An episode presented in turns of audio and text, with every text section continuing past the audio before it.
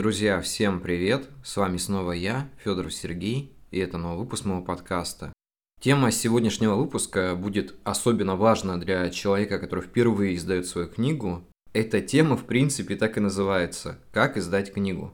Я думаю, что для тех, кто делает это не в первый раз, это все будет довольно банально, но на самом деле искусство издания книг, оно не такое уж и простое, как кажется. То есть вы написали книгу и думаете, что все готово и это можно издавать, но на самом деле это не так. Процесс от написания до издания самой книги изначально очень долгий и трудный. Потому что, когда я впервые написал книгу, я совершенно не понимал, что я делаю и куда это нести дальше, что вообще происходит, так сказать. Но давайте все-таки не будем уходить в дебри и начнем, пожалуй, по порядку. Начнем с того, что вы написали книгу. Многие почему-то думают, что все я написал, можно сделать обложку и все издавать. На самом деле это не так. Давайте начнем, так сказать, с самых низов. Это подготовка, чтение, вычетка и так далее. Если я скажу, что первый этап это будет отдать книгу редактору или корректору на вычетку, на изменение текста и так далее, я буду в корне неправ. Потому что спустя годы я сделал для себя один такой важный вывод, Перед тем, как отдавать куда-то книгу, вы сами, пожалуйста, сделайте вычетку, посмотрите, какие там есть проблемы, ошибки и так далее. Потому что иногда отдавать текст в таком виде, в каком он был изначально, наверное, немножко стыдно, что ли. Это первое. Второе, нужно самостоятельно уметь искать ошибки в тексте. Это пригодится в дальнейшем. То есть изучайте ваш текст. Смотрите ошибки, читайте его вслух. Когда вы читаете текст вслух, то вы лучше начинаете видеть свои недочеты. То, что вы сделали неправильно, где вы не так написали предложение. Я, кстати, упустил момент, что изначально нужно задуматься, как вы будете продвигать свою книгу. Методом сам издата, либо вы будете это делать через издательство. Знаете, в наше время очень много всяких современных издательств, где они в принципе не смотрят на текст, не редактируют, только корректируют его. И я все-таки считаю это немножко неправильным, потому что я пару раз покупал книги одного издательства, не буду его называть слух, дабы не оскорблять, и не иметь свою сторону какого-то хейта, они не проверяют текст. Иногда покупаешь книгу и видишь там элементарные ошибки. То есть видно, что писатель просто написал, как мог, так и скорректировал, отредактировал. Ну и в конечном итоге это все, получается, ушло в издательство. Это очень странно, особенно мы живем в то время, когда это все не очень сложно. Я думаю, что есть даже какие-то нейросети, которые этим занимаются. Да, это мои любимые нейросети, которыми я грежу, мечтаю. И думаю, что в скором времени они заменят практически все в нашей жизни. Идея на самом деле хорошая, интересная. Но не будем отвлекаться. Далее происходит поиск редактора и корректора. С корректором не так сложно.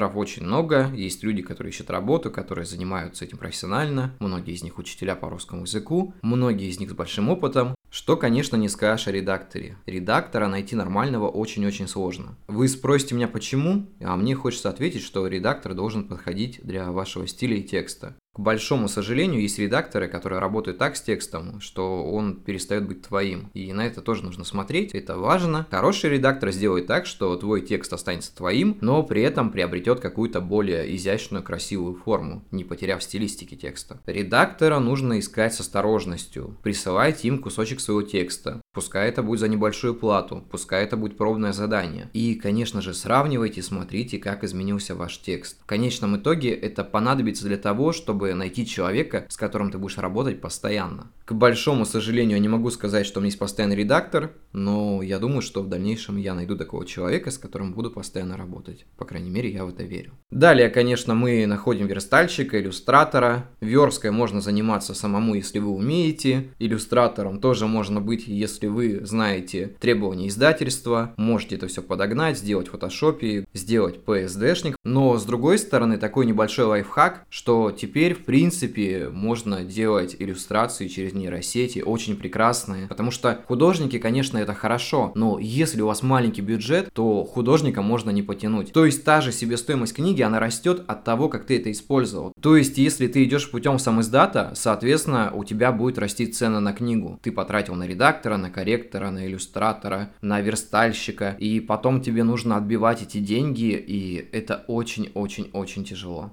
С таким явлением, как верстка, у меня проблем не было. У меня есть всегда человек, который делает прекрасную верстку. Вань, привет тебе огромный. Этот человек действительно сделал верстку для трех уже моих книг. И я ни разу не пожалел. Я, в принципе, даже не смотрю, что он делает, потому что я знаю, что он сделает так, как мне это надо, потому что видение у нас похожее. И вот найти такого человека в жизни, это, наверное, очень круто, с которым ты можешь работать прям полноценно, даже не парясь и понимая, что он сделает все всегда как надо. Я думаю, что для писателя самое важное – это собрать определенную команду, которая будет работать над твоей книгой. Допустим, если вы уже нашли издательство, сам издата, то смотрите на цены, смотрите на их отзывы, не бросайтесь на первое попавшееся издательство, интересуйтесь, спрашивайте, спрашивайте у меня, я вам тоже что-нибудь посоветую. Но я лично работаю с Кубиком, издательство из Саратова, которое меня еще ни разу не подвело. Это происходит в рамках сам издата плане работы с издательством я работаю с Руграмом, ни разу еще не пожалел. У них прекрасное качество книг, хорошая плотная бумага, и я сам уже приобретал у них свои книги там в подарок маме, бабушке и так далее чтобы порадовать, что их внук и сын не такой уж и аутсайдер, так сказать. Ну ладно, я немножко утрирую. То есть просто оставляете заявку текста, они смотрят. Но, знаете, есть определенные условия у каждого издательства, которые я не знаю, могу называть, не могу, но лучше вы им напишите, и вам там все это продиктуют и скажут. Я думаю, что преимущество работы с издательством – это то, что тебе не нужно бесконечно тратиться на печать. Они печатают по требованию, печатают за тебя, и твоя цель просто писать и присылать им это. Но при этом, как и три года назад я сторонник того, что я нахожусь между самым издатом и издательством, и мне это нравится. То есть я могу и издать сборник рассказов сам, и могу сделать что-то через издательство, и это очень круто, потому что ты не теряешь свою хватку, занимаешься этим процессом, развиваешься и так далее. Про ценники я говорить, конечно же, не буду. В плане сам издата они очень разные. Сейчас такая ситуация, сами знаете, что мне пришлось, наверное, подождать очень долгое время, чтобы найти по хорошей цене издание своего сборника. И то это очень дорого, 15 тысяч за 50 штук. И то, знаете, мы вернулись к ценам 2017 года, потому что примерно так оно и выходило. У меня сейчас вышло 50 сборников рассказов. Вот и посчитайте, сколько это выходит в себестоимости при продаже, при доставке и так далее. Плюс вложение на редактора, корректора и третье десятое. И я думал, что в дальнейшем цены на книгоиздания будут падать, но они будут дороже, и это 100% уже. Поэтому берегите свой карман. Также интересный момент, спрашивайте у издательства, есть ли у них какой-то пиар, продвигают ли они ваши книги. Некоторые частные издательства занимаются в принципе тем же, они могут выставить ваши книги у себя в социальных сетях, также в самом издательстве, привлекать людей, между прочим, этим методом некоторые люди знакомились с моими книгами, писали мне об этом, что увидели в издательстве, прочитали, им понравилось и так далее. Так что, в принципе, этот опыт работает. И, наверное, самое главное, что я забыл сказать в этом подкасте, при заказе тиража рассчитывайте так, чтобы ваши книги продались. Не нужно заказывать сразу 500 книг, и они пролежат у вас очень долгое время. Закажите 100, закажите 50, потом еще закажете.